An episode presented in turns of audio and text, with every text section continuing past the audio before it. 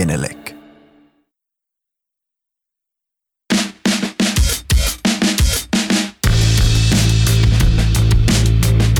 Tervetuloa Musa vai Business ohjelmaan. Tämä on suora lähetys ja minä olen Maria Veitola. Tänään keskustelemme kulttuuri- ja musiikkialan tukipaketista. Sellainen on vihdoin tulossa. Vai onko? Paketti on luvattu, mutta ei vielä päätetty. Musa-alalla on kyse hengissä pysymisestä sekä koko alan että yksittäisen freelancerin. Onko päättäjillä tahtotila hoitaa asia viimein kuntoon? Jos on, niin ymmärretäänkö musa-alan asiantuntemus hyödyntää paketin viimeistelyssä? Pelkkä hyvä tahto ja lupaukset eivät riitä, vaan konkretiaa ja oikeanlaisia toimia tarvitaan, jos musiikkia halutaan vielä jatkossakin. Vieraana tänään päättäjiä ja tukipaketin tekijöitä Timo Harakan valtiosihteeri Pilvi Torsti SDPstä ja Music Finlandin toiminnanjohtaja Kaisa Rönkkö sekä Free-asiamies Jaakko Kämäräinen Muusikkojen liitosta. Mutta otetaan ihan aluksi keskusteluun muusikko Aki Hauru. Tervetuloa. Moikka moi, kiitos kutsusta. Sä sait viime viikolla Muusikkojen liiton nyrkkipalkinnon aktivist, aktivismistasi. Se on kaikkien aikojen ensimmäinen nyrkkipalkinto ja niitä, niitä kenties ja todennäköisesti tullaan jakamaan vielä lisää. Sä istuit kaksi kuukautta ministeriöiden edessä osoittamassa mieltä ja lisäämässä tietoisuutta musa-alan ahdingosta. Miksi päätit tehdä niin? No, silloin noin vuosi sitten, kun meiltä meni duunipaikat kiinni, niin mä olin vähän niin kuin häkeltynyt, kun mä kuulin ensimmäisen uutisen ensimmäisestä NS-tukipaketista, mikä todellisuudessa oli semmoinen loukkausta lähentelevä alamupaketti, joka oli ensinnäkin vastikkeellinen haettava apuraha sen sijaan, että tota, tulee menetyksiä tuommoiselta toimialalta, mikä oikeasti sitten on niin loppupeleissä aika iso niin kompensoitaisiin oikeasti. Se alkoi vähän niin kuin kumuloitua siinä vuoden mittaan sitten se, että semmoinen ää, epäoikeudenmukaisuuden tunne ikään kuin. Eli piti kehittää joku uusi projekti ja hakea sille rahaa, eikö niin? No Eikä joo, niin, että joo. olisi saanut niistä menetetyistä vaikka keikoista kyllä, ja korvauksia. Kyllä, joo, kyllähän se yrityspuolellakin oli näin aluksi silloin ja mä niin kuin vaan ihmettelin sitä, mutta olin vielä kyllä silloin niin kuin hiljaa ehkä pöllämystynyt vähän silleen toisaalta, mutta sitten toisaalta koko alallahan oli sille aika hyvä tsemppimeininki vielä silloin keväällä. Tästä kyllä vielä niin kuin, brr, kyllä tämä tästä ja sitten tulikin aika nopsaa vähän niin kuin höllennystä rajoitustoimiin. Kesällä päästiin vähän tekemään duuniikin siinä välissä. Niin, niin tota, mikä oli kiva, mutta se mm. ei kestänyt kauaa sekään. Ja antoi varmaan toivoa. Joo, kyllä. Semmoinen orastava kollektiivinen toivo kyllä niin kuin mä huomasin ja tunsin sen niin kuin syksyä kohti niin kuin kasaantui, kunnes sitten syksyn saavuttua taas jälleen kerran kalenteri tyhjeni täysin. Sitten alkoi oikeasti jo kyllä vähän niin kuin tekee pahaa.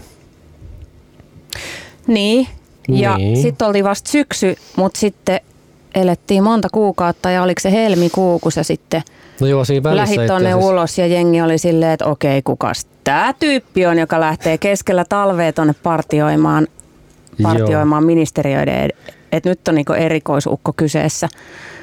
Joo, siinä välissä oli vielä se yksi pikkupätkä ennen tota joulua, kun saatiin tehdä duunia. Ja se oli tavallaan sitten kolmas ja lopullinen kerta, kun kalenterit tyhjeni. Siinä niin kuin ennen vuodenvaihdetta, mikä ehkä katkaisi jonkun kamilin mulla sitten. Että tavallaan sitten sit vuoden alussa mä rupesin ihmettelemään sitä meininkiä, että se on tavallaan meidän yhteisön reagointi tähän on aika pitkälti semmoista niin kuin huutamista. Ja sitten järjestöpuolella, kun on tehty ihan uskomattoman hienoa duunia, niin sitä ei niin kuin kukaan tavallaan näe tai kuule. Ja sitten toinen, mitä somessa tapahtuu, oli sitä vastaöyhetystä. Eli se on semmoista niin kuin, vaan niin kuin rasittavaa kattoa. En mä niinku tavallaan sitten mulla tuli vaan päähän pisto, että niinku, nyt mä lähden tonne vaan ja sitten vaan yritän saada katsekontakti johonkin aitoon ihmiseen, joka niinku sitten näkee sen, että me ollaan tässä ja me, me ollaan tämmöisiä. Ja te olette vielä meitä niinku duuni. Hmm. Saitko katsekontaktin? Siinä meni aikaa. meni vai? No meni, meni. Se oli silleen niin kuin ekat viikot, että postailet siellä kolme tuntia, niin saat ehkä minuutin verran sanottua moikka jollekin kiurulle tai näin päivässä, jos sitäkään. Usein ei sitäkään. Millainen fiilis se oli ylipäätänsä se, että, että, että siellä, siellä niin kuin on työttömänä muusikkona, työttömänä ja, ja myös niin kuin ansiottomana tai rahattomana muusikkona ikään kuin tota, niiden, niiden tota, tyyppien edessä, jotka takin liepeet liuhuen menee tärkeisiin töihin tekemään tärkeitä päätöksiä. Oliko, se, oli, oli, oliko niinku sellainen pollea ja tiedätkö, itsetuntoinen fiilis vai, vai millainen se oli? No ennen pitkään itse asiassa tavallaan heitä kohtaan oli, mutta ihan aluksi mä niin kuin oikeasti jännitti ihan älyttömästi. Yli alkaa niin kuin mennä sinne joku immekyltin kanssa. En mä tiedä, en mä ole tottunut tuommoiseen toimintaan laisinkaan, mutta tota, ky- kyllä mä niin kuin sitten ylpeydellä sitä aika, aika pian aloin kantaa. Ja mä koen, että mä olin siellä myös sen takia, että mä oon niinku niitä almoja sitten pystynyt hakemaan itse ja jopa saanut niitä tota almoja. Niin tota, jotenkin se myös velvoitti mua, että mun pitää olla täällä niin kuin tota, puhumassa tästä asiasta, tästä alasta ja tekemässä niin kuin sitä näkyväksi. Mm. Niiden puolesta, jotka ei vaan kerta kaikkiaan niin kuin pysty. Eli koit, että sä oot jollain tavalla etuoikeutettu kuitenkin. Se on musta kiinnostavaa, joo. että sä käytät sanaa almu, joka on tämmöinen raamatullinen vertauskuva. No joo, no niin. Se on jotenkin sillä tavalla kristallisoitunut mun päässä, että on niin kuin fundamentaalisesti väärä tapa kompensoida kansan taloudellisestikin noin merkittävän niin kuin toimialan duunipaikkojen kiinni pistäminen. Hae apurahaa. Mm. Keksittämään, että tässä on työsuunnitelma, tilaa 4000 merkkiä, go. Niin kuin, häh? Mm. Tota, sä tuossa viittasit mm, siihen, että miten, miten sun kollegat on vaikka tässä kriisissä käyttäytynyt ja tämähän nyt on tämä nyt on kriisi, missä vaikka joku onnettomuuspaikka, jotkut rupeaa kuvaamaan tota, uhreja ja jotkut, jotkut jähmettyy ja jotkut ehkä rupeaa toimimaan, joku soittaa ambulanssin, mutta tälleen sivusta seuraajanakin se on ollut kiinnostavaa, että et, et on, niin kuin, on muusikkoja, jotka, jotka ikään kuin, no halvaantuu tai on silleen, että en, en pysty tekemään mitään ja puhuukin siitä, että en vaan kerta kaikkiaan pysty tekemään mitään. Sitten on ollut selkeä tämä ilmiö, että asetutaan siihen näppiksen niin kuin eteen ja ruvetaan syyttelemään kaikkia muita ja, ja tavallaan sitä, varmasti sitä niin kuin vihaa ja katkeruutta ja kaikkea niin kuin pelkoa kanavoituu, kanavoituu tota aika toksisena puheena ja en siis tuomitse sitä mitenkään niin sinne. Ja, ja kuka nyt on sitten tehnyt mitäkin, mutta mutta tota on... tuli tuosta mieleen, että niinku tavallaan itselle tuli se mieleen, että vaikka kuinka oikeutettu se niinku viha tuossa niinku varsinkin nyt niinku melkein vuoden jälkeen sitten oli, niin mä rupesin vaan funtsiin sitä, että kun me katsottiin mitä on tapahtunut ja mitä on niinku järjestöt toitottanut sen vuoden, että niinku, millä sä saat niihin niinku ihmisiin kontaktia sitten? Räksyttämällä vai sillä, että saat niinku, vaikka olisikin tekohymy niin naamalla, mutta kuitenkin siinä edessä ja silleen niinku mm. lutusen näköinen yritin olla. En mm. ehkä siihen pysty, mutta kuitenkin se tavallaan energia, että kutsukaa minut kahville, tyyppinen semmoinen. Sitä mä niin ehkä haisin, että ehkä sä sillä tavalla saat jonkun heistä niin kuin aidosti sitten kas jotain responssia sieltä. Mutta tota, niistä tota, alan tyyppien kokemuksista. Tuo on semmoinen vuoristorata, mitä on nähnyt niin kuin eri ihmisillä, just lamaannusta, syvää apatiaa, itse mä oon käynyt semmoisen jännä vuoristoradan siinä läpi, että ensin oli tsemppiä, sitten pääsi tekemään töitä, sitten niin tyyli käy juoksemassa ihan sikana ja sitten yhtäkkiä onkin pari viikkoa sohvalla niin kuin ihan rikki ja kaikki sieltä välistä on niin kuin mä oon käynyt läpi sitten vuoden aikana. Kunnes sitten tuli, tuli vuoden alussa tämä niin kuin ihmeellinen päähänpisto, mikä takia nyt näköjään olla sitten täällä. Niin, pääsit sä siihen lopputulokseen, mitä sä tavoittelit? En ihan. En ihan. Tai no se mitä, lopputulos, mitä me kaikki tavoitellaan tietysti on, että aidosti päästä semmoisen tulo, tulonmenetysten kompensaation tielle. Mutta että noin realistisesti mä tavoittelin vapaan kentän friikuille.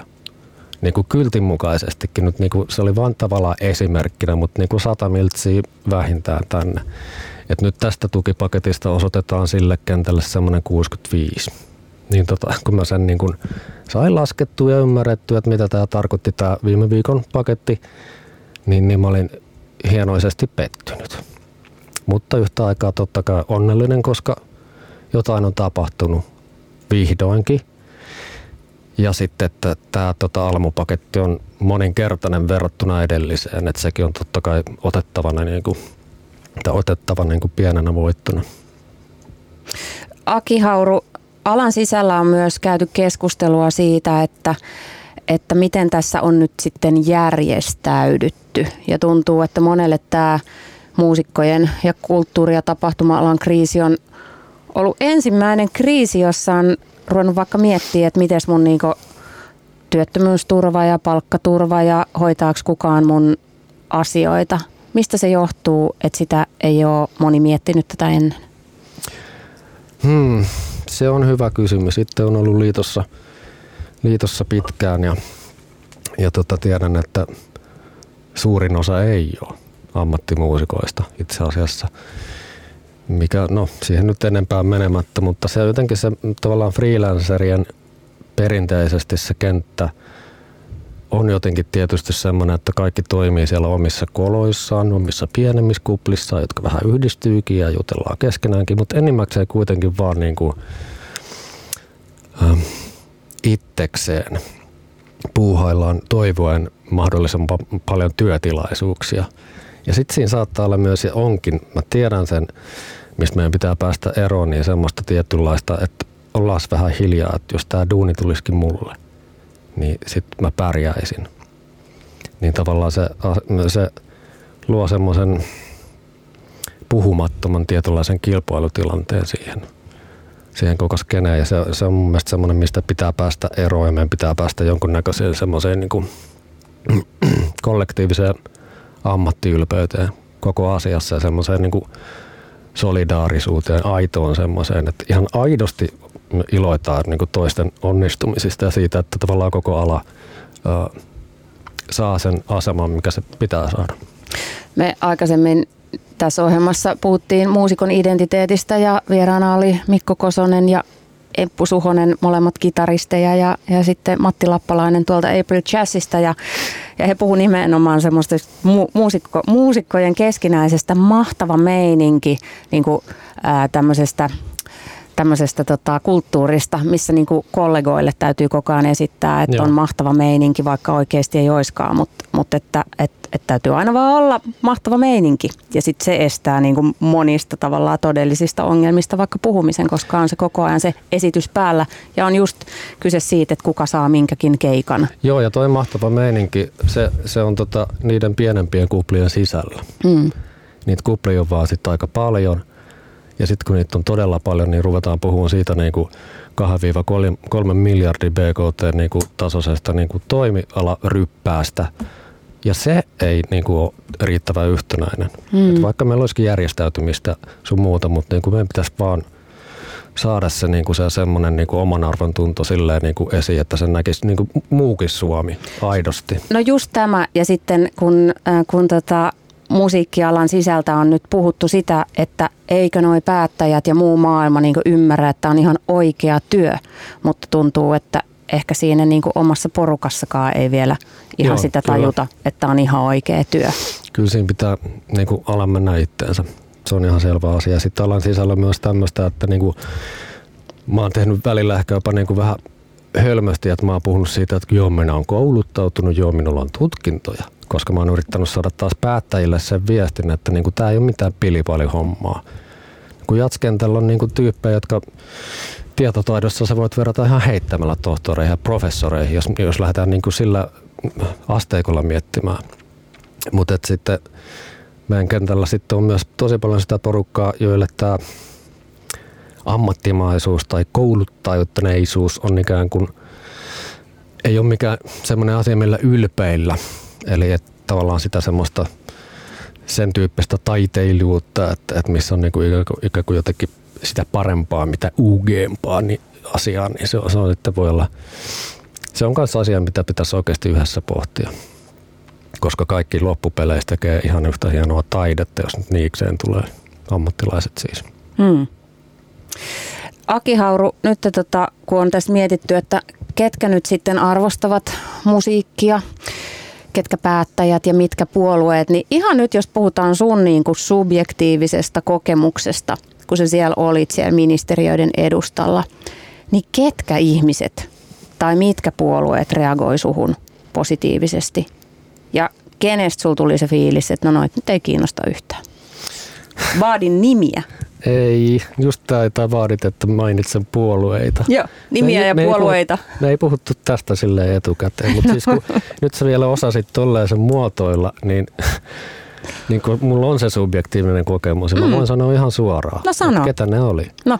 No en mä nyt, pitääkö mun nyt sitten sanoa? Pitää tietysti, ei tämä nyt tarkoita mitään sen kummempaa. No ei tietenkään niin, tarkoita. Kyllä. No, mä puolustan niitä... sua, jos sulla tulee tästä hankaluuksia. kyllä ne on niitä pienempiä puolueita totta kai, mutta sitten siinä on kategorisesti heillä on myös ehkä enemmän mahiksia siihen, että ne voi tavallaan sen maskin saattaa pois ja tulla, tulla mukaan juttelee. Mitkä on pienempiä puolueita? Kristillisdemokraatit? No siis, ei, ei, ei, tullut, ei tullut heikäläisiä, mutta tota, niin kuin Saramon Jussi tuli jutteleen useamman, varmaan kolme kertaa hyvän aikaa ja hyvää avointa dialogia mun kanssa. Ja tota, sitten Ohisalon Maria pariinkin otteeseen tuli. Harakka, Timo tuli, tuli ja tota, Lintilän mä sain kerran yhytettyä, se, se, se ei olisi tullut.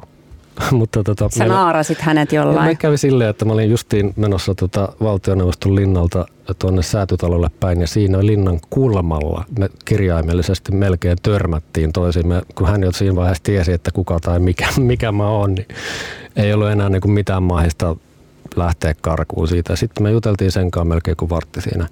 Mikä oli myös tosi hyvä keskustelu. No sit mua kiinnostaa tietysti, että miten meidän tota, tiede- ja kulttuuriministeri Annika Saarikko otti se sinut siipiensä suojaan. Joo, se on ollut sitä jääprinsessa-osastoa, kuten myös toi Marin, valitettavasti. Hmm. Tässä mun saagassa. Ihan viimeisinä päivinä, kun me soitettiin tuolla meidän ihanien säätyjalo, säätytalojoukkojen terveisiä kaikille – kanssa torvimusiikkia siinä säätytalon vastapäätä, niin Annika tuli sitten portaat alas ihan sitten vasiten kuuntelemaan meidän Finlandian sitten ja kiitti.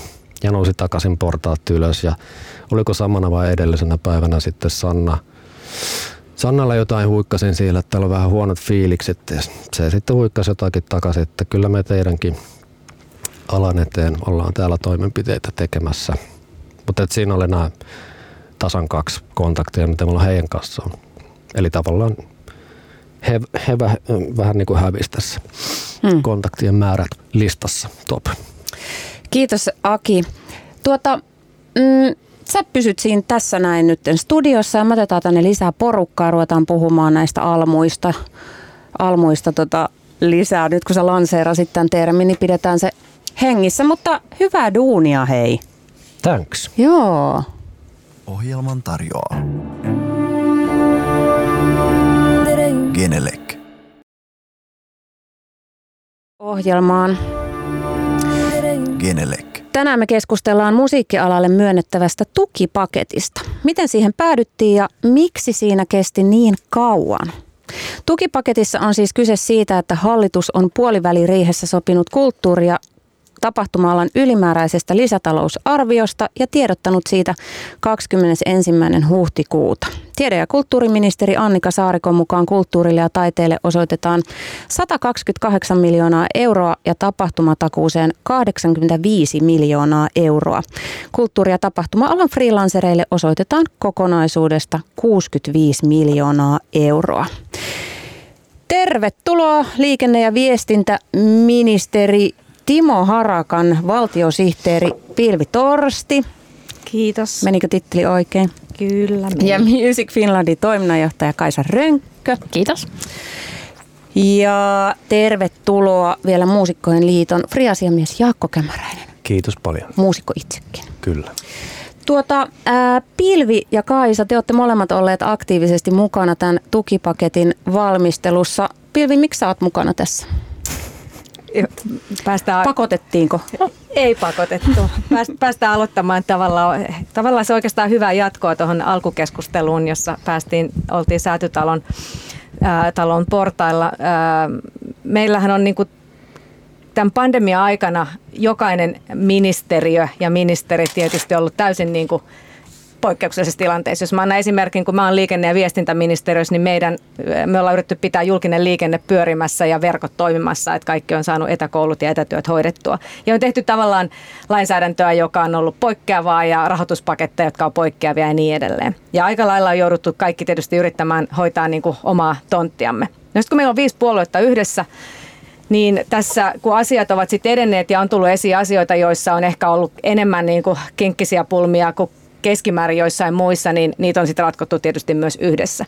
Ja tämän kulttuurialan osalta, niin tämä oli ensimmäinen, eihän ole ihan niin, että, että mitään ei viime vuonna olisi tehty, että on puolustettavaa nyt sen verran ensinnäkin hallitus, että totta kai kulttuuri ja kulttuuripuoli on ollut erilaisissa tukipaketeissa viime vuonna mukana, mutta miten ne on kohdentunut, niin siinä oli varmasti aika paljon ongelmia, niitä käsitellään. Mutta sitten tämän vuoden osalta niin tehtiin semmoinen muutos valmisteluun, ja tämä toi itsenikin tähän mukaan, että haluttiin, että opetus- ja kulttuuriministeriö ja työ- ja elinkeinoministeriö ensinnäkin valmistelee asioita yhdessä, koska on asioita, jotka liittyy tavallaan samoihin ihmisiin, mutta ne on eri ministeriöiden alaisuudessa. Ja sitten haluttiin, että kaikki viisi hallituspuoluetta niitä yhdessä myös käsittelee. Että tavallaan perataan se myöskin kritiikki, joka oli minusta erittäin perusteltua. Et kyllä, ja miten itse tulin tähän sitten mukaan, niin meillä on semmoinen seurantajärjestelmä, tämä on vaikka tämmöistä yhteiskunta oppiikin vähän sen, eli yleensä kun on monta puoluetta, niin kuin Suomessa aina hallituksessa, niin jos joku ei ole ministerinä jossain ministeriössä, niin sitten sillä on seuraaja, niin Timo Harakka ja allekirjoittanut, meillä on seurantavastuu opetus- ja kulttuuriministeristä. Ja toki tähän liittyy sitten varmaan aina semmoista, että myöskin tämmöisiin tehtäviin, kun katsotaan, että kuka lähtee sitä hoitaa mistäkin puolueesta, niin, niin se, että onko asia perehtynyt aikaisemmin, tunteeksi vähän ehkä alaa ja niin edelleen. Että, että tota, kutsun, että oli tämmöinen kulttuurileili 33.–21.4. niin työmielessä itselleni, koska sitä ennen kyllä tietysti on ollut aika lailla kiinni omissa töissä ja nyt ne on sitten odottanut siellä pikkasen ehkä kasautuneena tässä kohtaa. Mahtavaa. Kiitos tästä yhteiskuntaopin tuota pienestä oppimäärästä ja jatketaan vielä yhteiskuntaopin tiimoilta, koska tilanne on siis se, että se paketti on niin kuin luvattu, mutta siitä ei ole tehty päätöstä. Niin selitätkö vielä sen, että mikä tässä kohtaa tätä päätöksentekoprosessia on vielä epävarmaa ja mitkä asiat vaikuttaa sen loppuun saattamiseen?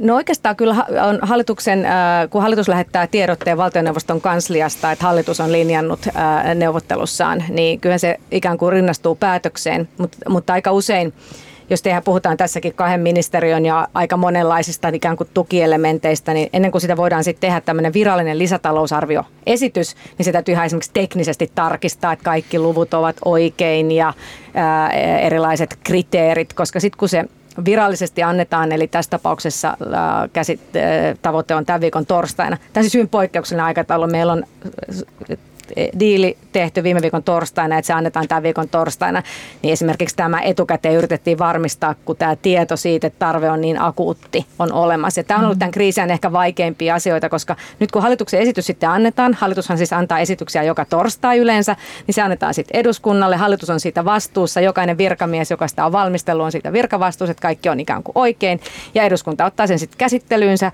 koska eduskunta päättää meidän yhteisistä varoista, ja eduskunta käy läpi normaalilla prosessilla keskustella myös lisätalousarviot ja hyväksyy, että tämmöinen summa tämmöiseen tarkoitukseen hallitus saa rahaa käyttää. Ja tässä edelleen vedotaan tietysti tässä varmaan kaikki tämänkin pöydän ääressä eduskuntaan mahdollisimman nope, nopeaan prosessiin ää, ja näitä eduskunta on nyt tottunut tietysti tässä tekemään, mutta ei se silti poista heidän vastuutaan niin kuin läpikäydä, että toimitaan asianmukaisesti. Entä jos hallitus hajoaa? Käsitykseni on, että kun päätös on olemassa, jolla on poliittinen niin kuin siunaus aina kaikissa tilanteissa, niin yleensä ne kyllä sitten viedään eteenpäin, koska kyllähän meillä aina siitä on virkamieshallitus, mutta tämähän on teoreettinen. Kiitos Pilvi. Kaisa Rönkkö, sä oot ollut tota, todella aktiivisesti mukana tässä paketin valmistelussa ja ylipäätänsä tässä niin kuin musiikkialan ahdingon, ahdingon ö, selviä, se, selviämistyössä. Niin jos tämä tukipaketti, luvattu tukipaketti nyt toteutuu, niin onko se sitä, mitä musiikkiala halusikin? Nyt se joudut puhua koko musiikkialan puolesta. Älä unohda, että Aki Hauru juuri sanoi, että, että no, olen laskenut, en tiedä riittävätkö rahat. Minusta tämä paketti on osoitus suuresta yhteiskunnallisesta heräämisestä. Wow. Joo. Kyllä. Mä ihan oikeasti ajattelen niin, koska kun keskiviikkoiltana saatiin kuulla nämä luvut ja päätökset, niin mä sain kaikilta eduskuntapuolueelta yhtä lukuun ottamatta niin joltain kansanedustajalta tai, tai muulta tuttavalta onnitteluviestin. Ja mun mielestä väitän, että en elä kuplassa, vaan seuraan isossa mittakaavassa tätä yhteiskunnallista tilannetta, niin ne sora-äänet oli tosi vähäisiä. Ja mä koen, että se valmistelu oli, se oli yli puoluerajojen, se oli yli hallinnon alojen. Ja mun mielestä se toi näkevä, niin kuin näkyväksi sen työn, jota musiikin eteen tehtä, tehdään. Ja mä koen sen tosi merkittävänä, kun ajatellaan sitten tulevaisuutta, että tämähän ei – lopu tähän nyt tietenkään tämä tilanne, vaan meidän pitää jatkossakin löytää erilaisia ratkaisuja. Ja, ja mä, musta tämä on niin kuin mielettömän hieno alku ja uskon, että tällä saa hienot askel, askelmerkit tulevaisuuteen. Ja tällaisessa tilanteessa, jossa varmasti on suuri paine ää, nyt valtion taloutta tasapainottaa ja sopeuttaa, niin minusta tämä summakin on, on va- varsin merkittävää ja kun verrataan muihin Pohjoismaihin, paitsi Tanskaan, se on pakko tässä sanoa, niin se on myös ihan vertailukelpoinen. Et mä on, olen tyytyväinen siinä mielessä tähän. Kiitos Kaisa. Mä olisin ehkä vaan halunnut vahvistaa se, mitä Kaisa sanoi niin kuin alan tekemästä laajapohjaisesta työstä joka ei tietenkään ollut nyt niin kuin viime viikkoja, vaan kyllähän se on jatkunut koko ajan. Mutta tämä, on, tämä kriisihän on tuonut näkyväksi muutamilla niin kuin muillakin yhteiskunnan aloilla sen, että semmoiset, niin kuin, että on kun on kaikenlaista moninaisuutta yksittäisten ihmisten tasolla ja sitten erilaisten tapahtumajärjestäjien tasolla, että on ensinnäkin hirveän vaikea jopa ensin itse ymmärtää, että ketäs kaikkia me edustetaan, mitäs kaikkea tähän liittyykään.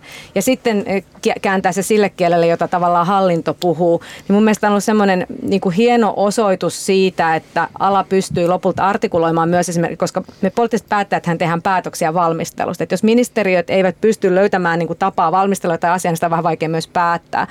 Niin tavallaan nyt ne kaikki yksityiskohdat saatiin aika lailla niin kuin kaivettua sellaisessa yhteistyössä, joka on kohtuullisen pitkään erityyppisissä päättäjärooleissa ollena, niin aika poikkeukselliseksi kutsuisin tätä prosessia, mikä tässä niin kuin käytiin. Ja musta siitä pitää antaa tosi iso tunnustus mukana olleille ää, sellaisesta, ää, sen tyyppisestä yhteistyöstä, joka, joka niin kuin yleensä sitten tapaa viedä maailmaa eteenpäin. Mahtavaa, kuulostaa tosi hyvältä. Jaakko Kämäräinen Muusikkojen liitosta, miten muusikot on ottaneet tota, tämän, tämän tota, uutisen vastaan? Ja miltä sinusta muusikkona tämä tukipaketti kuulostaa? No, niin kuin tässä on monta kertaa jo sanottu, niin kyllähän nämä summat on nyt ihan eri luokassa kuin mitä ne on ollut viimeisen vuoden aikana, mutta ehkä se kysymys, mikä sitten nyt muusikkoyhteisöllä on, että miksi vasta nyt? Niin kuin just tällä järjestön näkökulmasta mä kirjoitin tämmöisen listankin, että mitä kaikkea ikään kuin, niin kuin järjestöpuolelta on tehty. Että musiikkialan järjestöt aika varhaisessa vaiheessa niin kuin ensinnäkin verkostoitu keskenään ja niin kuin muodosti liittouman, jonka kautta niin kuin äänen on, oli tarkoitus kuulua niin kuin päättäjälle asti ja uskottiin näin tapahtuvan. Ja sitten mä oon täällä kirjoittu, että me, me, on, me on lausuttu, me on tehty selvityksiä, on opastettu ja neuvottu jäseniä ja ehkä to, myös niin kuin päättäjätaholta olevia ihmisiä. On tehty lukemattomia laskelmia, mitä erilaisimmista asioista meidän alan ekosysteemiin liittyen. On valitettu niin kuin virallisia väyliä ja myös sitten niin kuin somessa huudettu. On vedottu, on haastettu, on viestitty asioita. Ja se, että niin kuin tämä nyt niin kuin vuoden jälkeen tapahtuu, niin totta kai se niin kuin, ihana nähdä, että työllä on seurauksia ja, ja tuloksia ja siihen on vaadittu niin kuin me Akin kanssa tänään pidettiin aamupäivällä myös tämmöinen yhteinen Instalive-hetki Muusikkojen liiton tilillä ja jotenkin kun ajattelin Akin, Akin panosta ja Akin, Akin tota, aktivismia, niin hän oli ikään kuin tämmöinen ihmishuutomerkki siellä säätytalolla niin kuin aika tällä klassisessa mielessä, niin kuin ei suostunut häviämään, et, vaan oli niin kuin tämmöinen muistutus siitä, että me ollaan ja me ei, me ei, kadu, me ei kadota täältä mihinkään, vaikka meidän asia niin kuin tuntuu siltä, että se yritetään jotenkin vaieta pois. Että jossain niin kuin itselläkin, kun tässä on niin sekä elänyt niin kuin muusikkona viimeisen vuoden ajan ja, ja sitten yrittänyt vielä järjestö puolella niin kuin parhaan mukaan niin kuin auttaa, neuvoa jäseniä ja, ja kanssa kollegoita, niin pakko myöntää rehellisesti, että aika monta kertaa on usko meinannut loppua. Ja tuntuu siltä, että, että tämä ei niin kuin lopu koskaan ja meidän, niin kuin meidän ala annetaan tuhoutua ja mitään ei tapahdu. Et siihen, niin kuin, että tämä niin kuin, tämän kalibeerin tuki summa saatiin tässä kohtaa, niin totta kai se lämmintää mieltä, mutta kysymys on se, että miksi vasta nyt, ja nyt niin kun se on akuutti vaihe vielä, niin nyt se raha pitäisi saada niin kuin ASAP niille ihmisille, jotka sitä tarvii. että sekin tuntuu pitkältä ajalta odottaa. No kiitos Jaakko. Miksi vasta nyt Kaisa ja Pilvi, osaatteko vastata? Tai mitkä on teidän näkemykset? Miksi meni vuosi? No mä sanoisin kolme syytä. Ensimmäinen on jotenkin tämmöinen inhimillinen, että ei kukaan varmasti silloin 23.4. kun me ensimmäisen tämmöisen ehdotuksen kriisi- ja elvytyspaketiksi tehtiin musiikkialajärjestöjen kanssa, niin kukaan ei ajatellut, että tämä kestäisi näin mm. Ja, ja tämä on minusta semmoinen inhimillinen syy, jonka tavallaan ymmärrän, että jos silloin oltaisiin alettu valmistelemaan esimerkiksi näitä lakimuutoksia tai selvittämään oikeasti sitä mahdollisuutta, että voisiko Messin kautta jakaa tätä rahaa tai lähdetty rakentaa sitä tapahtumien takuutukea, jota me silloin tehtiin, niin me oltaisiin varmaan ihan toisessa tilanteessa. Tämä on minusta yksi syy. No sitten toinen syy on varmasti se, mä en ole itse asiassa missään vaiheessa uskonut siihen, että tämä olisi jotain kulttuurivihamielisyyttä tai että kulttuuria ei arvostettaisi. Tai mä uskon, että jokaisella ihmisellä on kulttuurisuhde ja, ja mä en vaan suostu ajattelemaan, että musiikkia arvostettaisiin, mutta ei ole nähty sitä niin kuin rihmastomaista rakennetta ja nähty, mitä työtä se vaatii. Eli kun musiikki on esillä, niin se on yleensä se esiintyjä itse kaikessa mielettömässä kauneudessaan ja kepeydessään, eikä, eikä tajuta niin kuin sitä, että miten paljon aikaa vie vaikkapa musiikin kirjoittaminen tai shown harjoitteleminen, puhumattakaan siitä, että sä aloitat viisivuotiaana sen soittamisen. Sitä ei ole tiedetty. Ja sitten kolmas on ollut se, että ongelma on ollut niin kuin siellä välinepuolella yhtä Temmin virkamiestä lainatakseni. Eli, eli kun ei ole ollut näitä tällaisia instrumentteja, joilla oltaisiin pystytty tukemaan, niin sitten sit tavallaan kun nämä kaikki laitetaan yhteen, niin ollaan siksi oltu tässä tilanteessa. Ja, ja mä oon ihan samaa mieltä, totta kai nämä on myöhässä ja mä oon itse pettynyt siitä, että tätä kompensaatiomallia ja tätä tapahtumien takuutukea exit ei lähdetty aikaisemmin suunnittelemaan. Mä oon pettynyt siihen, että musta on tuntunut, että meidän asiantuntijoiden ääni ei ole ollut niin tärkeä, että Tiina Jylhältä, anteeksi lupasin, että politisoi, mutta politisoin ostetaan maskit ja, ja, ja niin kuin THL on se, joka tavallaan tuntuu käyttää välillä korkeinta voimaa, mutta että meiltä ei kysytä, että miten tämä exit plan kannattaisi tehdä tai, tai miten tämä on. Että et tavallaan se, mutta mut mä oon positiivinen, mä että tämä jatkossa niin kuin muuttuu ja, ja sitten se on sitten erilainen prosessi. Mutta nämä on varmaan ne syyt minun, minun niin kuin näkökulmastani. Onko pilvi lisättävää Kaisan kolmen kohdan listaan? Öö, oikeastaan ehkä varmaan sellaista niin lisävalotusta valotusta enemmän. Ja pakko sanoa se, että kun tosiaan katsoo itsekin tuolta liikenne- ja viestintäministeriön hallituksen täältä niin kuin tietystä kulmasta asiaa, niin kaikki yksityiskohtia esimerkiksi siihen, mitä tässä kuvattiin, mitä vuoden aikana on tapahtunut, niin mulla ei ole näkymää muuta kuin muusikko kaverien kautta. Ja mäkin aika monessa vaiheessa luulin, että joku asia oli itse asiassa toisin ja, ja, ja esimerkiksi tiettyjen ministeriöiden välisten niin kuin tiettyjen yhteensovittamisten, mutta ehkä ei mennä siihen. Mutta toi aikakysymys on musta tärkeä tässä, että Ää, niin kun, jos vuosi sitten joku olisi ajatellut, että me ollaan vuoden päästä tässä tilanteessa, niin moni asia olisi tietenkin tehty toisin. Ja myöskin me ehkä nyt saatetaan välillä unohtaa se, että just tuossa tsekkasin luvut, että globaalisti viimeiset kahdeksan viikkoa pandemia kiihtyy. Ja meillä saattaa olla tilanne, että viime joulukuuskin moni meistä kävi esimerkiksi keikoilla ja me oltiin aika toiveikkaita. Ja sitten muistan hyvin 22.12. kun Britannian lennot pitikin laittaa kiinni, joka kuului niin omiin työtehtäviin, niin aivan hämmentävä juttu. Meillä on nyt sama riski Intiasta. Tämä on se tavallaan kuva, jossa on koko ajan tämä niin operoitu.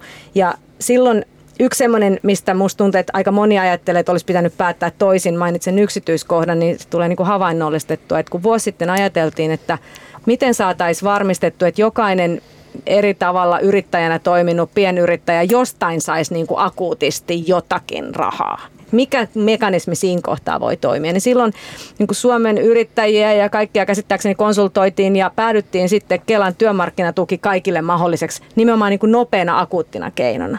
Kukaan ei ajatellut silloin, että se on vuoden ajan. Ja mä ymmärrän niin kuin täydellisesti sen niin kuin turhauman katkeruuden, mitä on liittynyt, että eihän tällä elä. Samalla siitä muodostuu ehkä niin kuin irvokas perustulokokeilu ää, niin kuin tähän yhteiskuntaan, jota kukaan ei myöskään ollut sellaiseksi tavallaan ajatellut. Ja sitten ehkä tämän ajan lisäksi toinen on sellainen, niin kuin ehkä kannattaa käyttää, ottaa sana väliinputoja tähän myöskin. Et kulttuurialallakin on ehkä, kun yritin ymmärtää itsekin opetus- ja kulttuuriministeriön kanssa, että mitä tässä nyt sitten on tapahtunut, niin heidän tavallaan tukielementit, e, semmoinen 100 miljoonaa viime vuonna on tavoittanut ihan kohtuullisen hyvin sen kentän, joka tavallaan tällaisen niin kuin, ä, kulttuuritukien piirissä muutenkin. Meidän teattereita, orkestereja, myöskin niin kuin vapaan kentän tietyt toimijat ja niille, mutta on nimenomaan freelancer-muusikot on ehkä se niin kuin kaikkein väliinputoaja ryhmin ollut niin kuin kulttuurin kentällä. Mihin kaikkeen se liittyy ja mitä kaikkea siitä voidaan oppia. Me ollaan siitä tavallaan tänään puhumassa. Et haluan tämän seksi sanoa, en ehkä minkä, minä niin kuin puolustuksena, vaan ettei meiltä niin kuin katoaisi se näkymä siihen, että tavallaan kulttuuripuolen toimijoiden. Ja, ja kulttuuri, ehkä ministeri on ollut kovin tottunut huomaamaan tätä ja, ja hallinto noin ylimalkaan. Ja toisaalta niin kuin tässä on ehkä kuvattu, niin sitten ei ollut tarvetta tavallaan aiemmin käydä tällaista vuoropuhelua vastaavalla tavalla kuin se nyt tuli. Mäkin olen huolissani tästä viimeinen tästä kestosta, niin kuin alussa kuvasin, niin eduskunnan päätöksenteko kestää niin kuin X aikaa. Jos me tehtäisiin sitä normaaliajassa, niin se kestäisi niin kuin monta kuukautta. Nyt tehdään kaikkea kahdessa kolmes viikossa.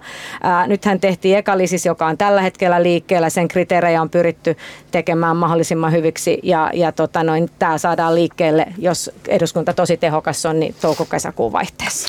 No täällä on nyt kaksi freelance-muusikkoa studiossa, Aki Hauru ja Jaakko Kämäräinen, niin, niin tunnistatteko tämän, mistä Pilvi puhuu, eli freelance-muusikoista löytyy ne pahimmat väliinputoajat. Ja sitten toinen kysymys on tietysti se, että millä on selvitty tämä vuosi? No, Millä voin... jengi on pärjännyt? Mä voin vielä heittää tähän, niin kun pitää ottaa meidän aseveljet, eli teknikot myös tähän mm. mukaan, koska tuntuu Totta, vielä, että kyllä. se, että se tekni, tekninen henkilöstö on niin kuin vieläkin mm. heikommassa asemassa monella tapaa ehkä kuin muusikot. Freelance-keikkatyöläiset kulttuurialalla joo, ehkä se on, on se, hyvä vaan nostaa esiin, että siellä mm. on sitäkin porukkaa kyllä. paljon ja he on niin kuin ehkä nyt kokeneet, että niin kuin just esimerkiksi näissä taikehauissa, niin he on niin kuin vielä muusikkojakin heikommassa mm. asemassa, koska heillä ei ole niin kuin sitä soivaa jälkeä, jota tarjota. Mm. Mutta siis äh, tässä oli pari kysymystä. Mitkä no esimerkiksi se, että miten, miten porukka on pärjännyt tämän vuoden no sitä, väliinputoajat. Siis ihmeellisillä tavoilla kitkuttamalla.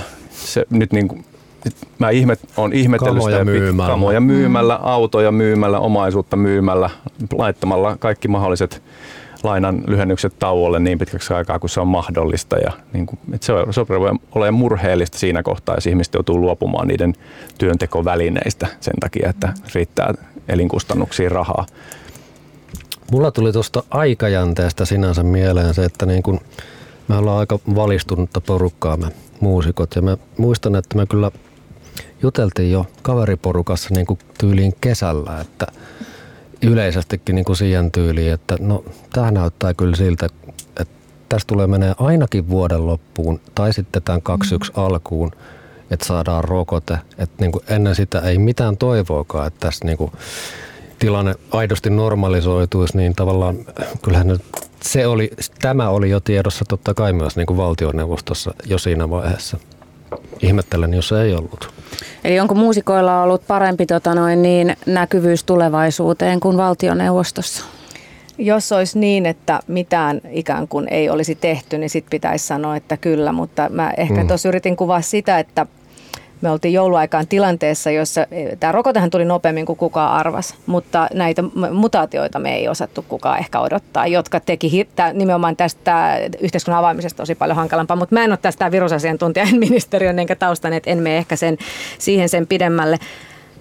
Tähän on pakko vaan sanoa, että en osaa sanoa, että mitä siellä näissä ihan vastaavissa ministeriöissä kaikkien yksityiskohtien tasolla on kelattu, mutta kyllähän näissä erilaisissa kustannustus koko ajan kriteeristöä on yritetty tuoda sinne mm. suuntaan kaivoin esimerkiksi tän, tänään, kun mä olin, itsellenikin oli uusi tieto se, että kun yksi yrittäjälle viime vuonna kunnat jako tukea, niin sitä jäi 60 prosenttia jakamatta, mm-hmm. koska ei ollut hakemuksia. Että kyllä tässä varmaan niin kuin tosi monta peilin katsomisen paikkaa, että missä joku teki väärin, mutta valitettavasti ihan kaikkien niin kuin hallinnonalojen osalta en tähän osaa, mm-hmm. täh, tähän osaa vastata, mutta tässä ehkä tämä sosiaaliturvan kaltainen niin kuin työmarkkinatuki muutamaksi kuukaudeksi versus puoleksi vuodeksi on nyt se kysymys, mihin totesin, että siinä Äh, tarkoitus e, varmaan tehtäisiin edelleen samoin äkillisessä tilanteessa, jotta saadaan niin kuin nopeasti rahaa liikkeelle, mm. mutta sitten se seuraava vaiheen valmistelu, jota vaikka me tehtiin, jouduttiin julkiseen liikenteeseen tekemään, niin en tiedä miksi sitten ehkä se olisi voinut alkaa jossain vaiheessa nopeammin ja mm. sitä en, en tiedä tarpeeksi.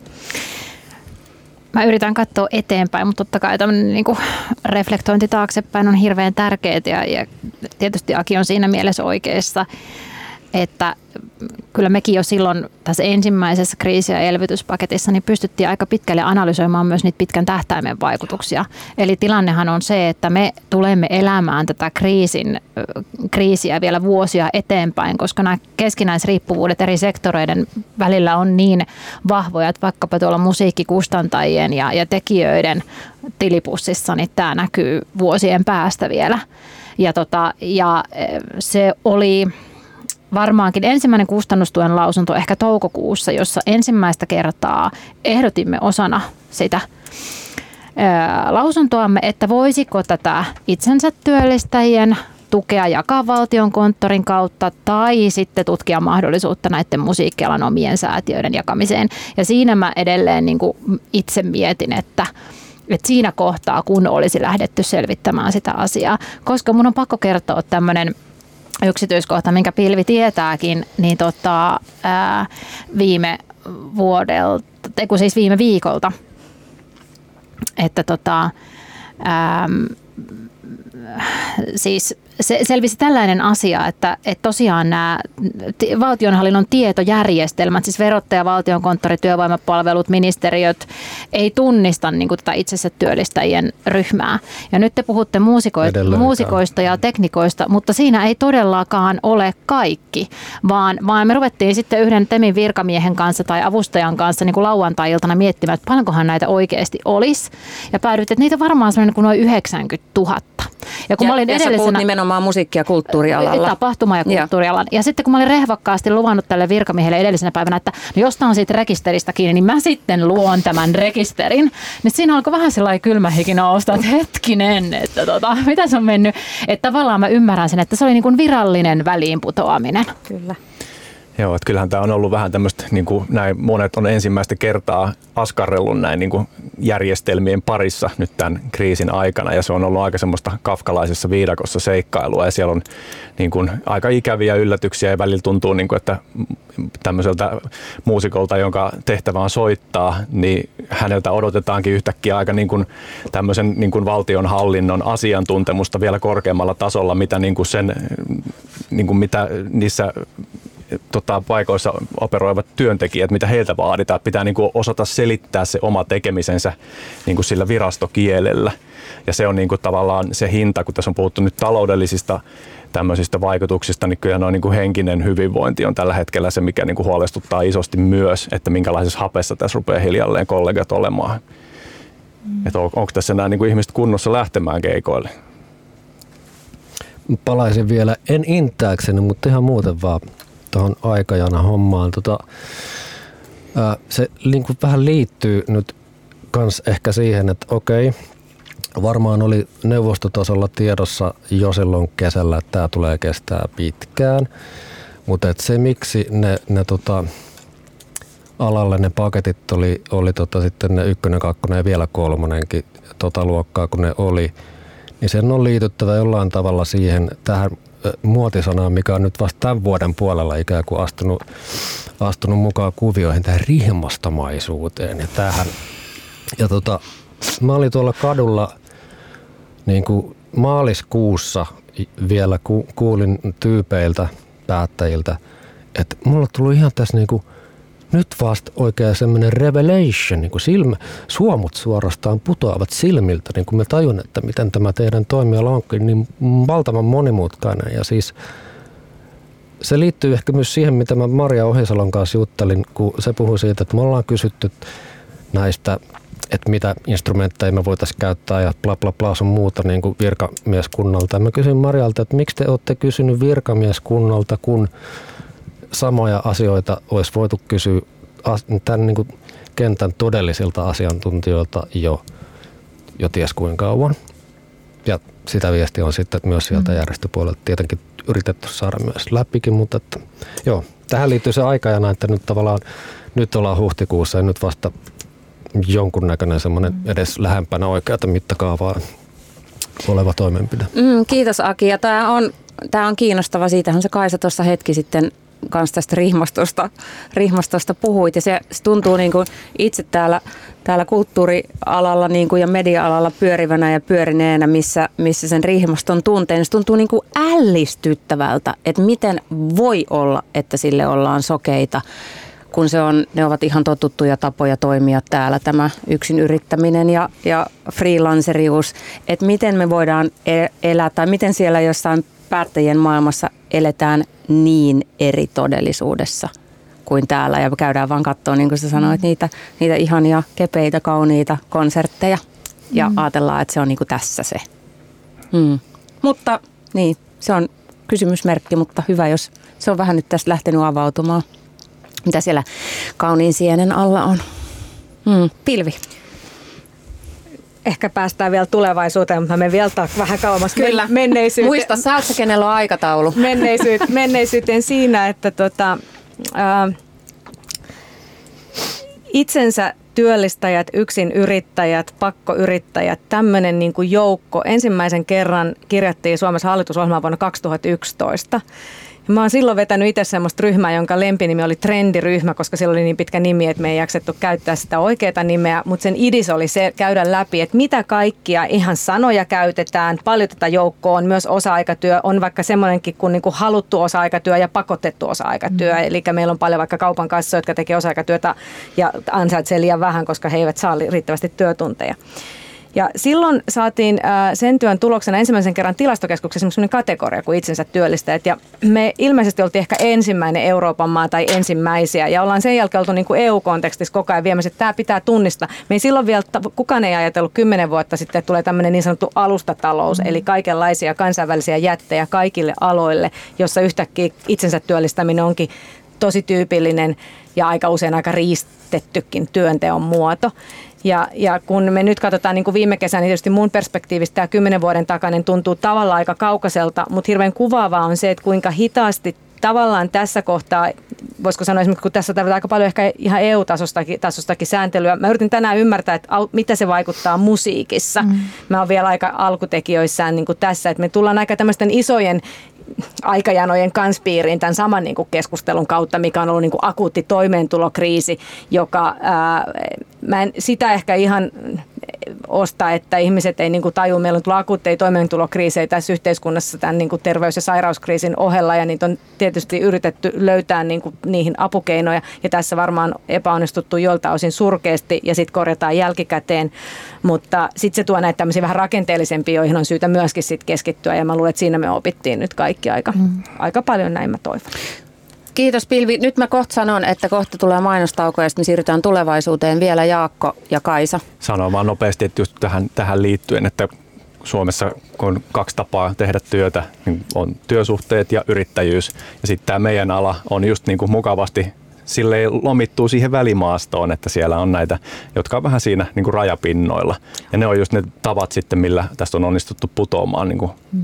turvaverkkojen läpi. Niin kuin, en tiedä, onko eri, erityisesti SDPn piirissä niin ollut vaikea ymmärtää sitä, että jos niin on, on periaatteessa, että pitäisi tippua niin kuin työsuhteisten ihmisten ansiosidonnaisen työttömyysturvan piiriin ja yri, yrittäjinä toimivin pitäisi tipahtaa kivasti sinne yritystukien piiriin ja sitten nyt yhtäkkiä onkin iso joukko, jotka jotenkin lävähtää semmoisiin niin outoihin rakoihin siihen väliin. Mm oli SDP-läinen työministeri, joka aloitti tämän itsensä työllistäjät. Mä luulen, että me ollaan siinä ollut aika, aika syvällisesti perehtyneenä, että tästä ei varmaan ollut kysymys. Mä luulen, että se on enemmän nämä niin kulttuurin mekanismit, joista mm. Kaisa kuvasi, jotka tässä on ollut meillä kyllä nyt pulmana.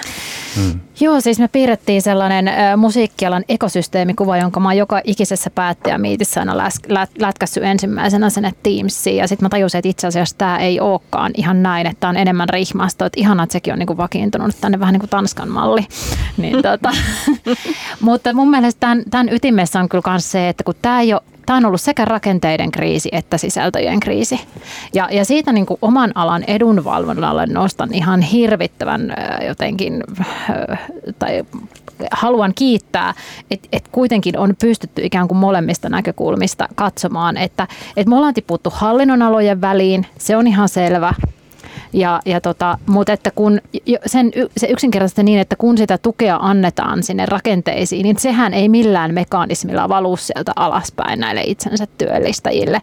Ja, ja, ja vielä niin kuin juurikin se on ollut mun mielestä yksi iso ongelma tässä, että se on jotenkin kohdennut ihan jokaista tasoa. Ja vielä sitä, pakko sanoa tästä rihmastosta, että, että yksi asia, joka mua vähän pelottaa, on juuri se, että miten meidän niin kuin rakenteelle käy, että kasvavatko isot isommaksi ja häviääkö meiltä jotain pientä kulttuurista mielettömän tärkeää pääomaa, joka niin kuin nimenomaan tekee sen, että meillä on niin monimuotoinen musiikkikenttä, jossa jokainen löytää jotain omaa. Ja se on asia, josta mun mielestä ensisijaisesti pitää pitää nyt huolta. Kiitos. Nyt me haukataan ihan pieni happi ja otetaan kulaus vettä ja sen jälkeen me ruvetaan puhua siitä, että, että mit, miten näitä almoja, termi, jonka Aki Hauru lanseerasi, miten näitä almoja on tähän mennessä jaettu ja, ja miten niitä pitäisi jakaa, että, että kaikki niitä tarvitsevat saavat osansa. Ohjelman tarjoaa Genelec. Ja tervetuloa Genelec. Tervetuloa takaisin Musa vai Business ohjelmaan. Me puhutaan tänään musiikkialalle myönnettävästä tukipaketista. Vieraana täällä muusikko Aki Hauru, Muusikkojen liiton eh, free-asiamies ja muusikko itsekin, Jakko Kämäräinen, Music Finlandin toiminnanjohtaja Kaisa Rönkkö ja liikenne- ja viestintäministeri Timo Harakan valtiosihteeri Pilvi Torsti. Tuota noin niin. Jatketaan nyt niistä, niistä tota, en mä tiedä tarviiko meidän, voidaan me nyt vähän puhua siitä, että miten näitä menneitä tukia on jaettu, miten se on mennyt ja miten nyt sitten uutta tukipakettia, miten sitä pitäisi laittaa jakoon, jotta tuet lähtis niin kuin nopeasti matkaan ja ne menis niin kuin oikeille tyypeille. Tähän mennessä aikaisemmat tukipaketit, niiden jakaminen on perustunut apuraha jakoon. Eli on joutunut, monet on joutunut ikään kuin keksimään uuden projektin ja hakemaan tukea sille, eikä niin, että menytettyjä tuloja olisi kompensoitu. Mitä mieltä tästä? Puretaan ekaksi sitä. Millainen systeemi se on ollut? Se on ollut vähän haastava ja tuntuu, että silloin se niin kuin siinä nämä niin kuin avun tarvitsijat ei ole samalla viivalla, vaan nimenomaan heidät, heidät asetetaan viivalle keskenään ja siinä niin kuin sitten semmoinen tietty ryhmä, just mitä tässä on otettu esiinkin, niin on vahvemmilla niissä haussa. Eli mikä ryhmä? No semmoinen ehkä semmoinen luova ryhmä, joka on tottunut hakemaan apurahoja ja tekee joka tapauksessa luovaa työtä. Sitä alalla on hirveän määrä myös ihmisiä, jotka on niin kuin enemmän niin sanottuja käsityöläisiä jotka, tai niin kuin duunareita, jotka eivät ole ehkä niin kuin aktiivisessa roolissa siinä luovassa prosessissa, mutta ovat niin kuin korvaamaton osa sitä ekosysteemiä, millä, millä se toimii. Eli ne, joilla on ollut ideoita ja kirjoitustaitoa ja kenties apurahan hakukokemusta, niin ovat pärjänneet tässä kisassa. Mm, joo, ja sitten se että tavallaan se ongelma just näiden niin kuin työskentely tukiapurahojen kanssa, että kun tässä puhutaan kuitenkin myös, niin kuin nyt puhutaan tietysti myös jo tarvitaan siihen rahaa, työskentelyyn sitä rahaa, mutta sitten on myös hirveät tulon menetykset, jolloin puhutaan niin kuin kompensaatioista, jotka katsoo niin kuin taaksepäin että kuinka paljon sinä olet menettänyt ja semmoinen raha korvattaisi.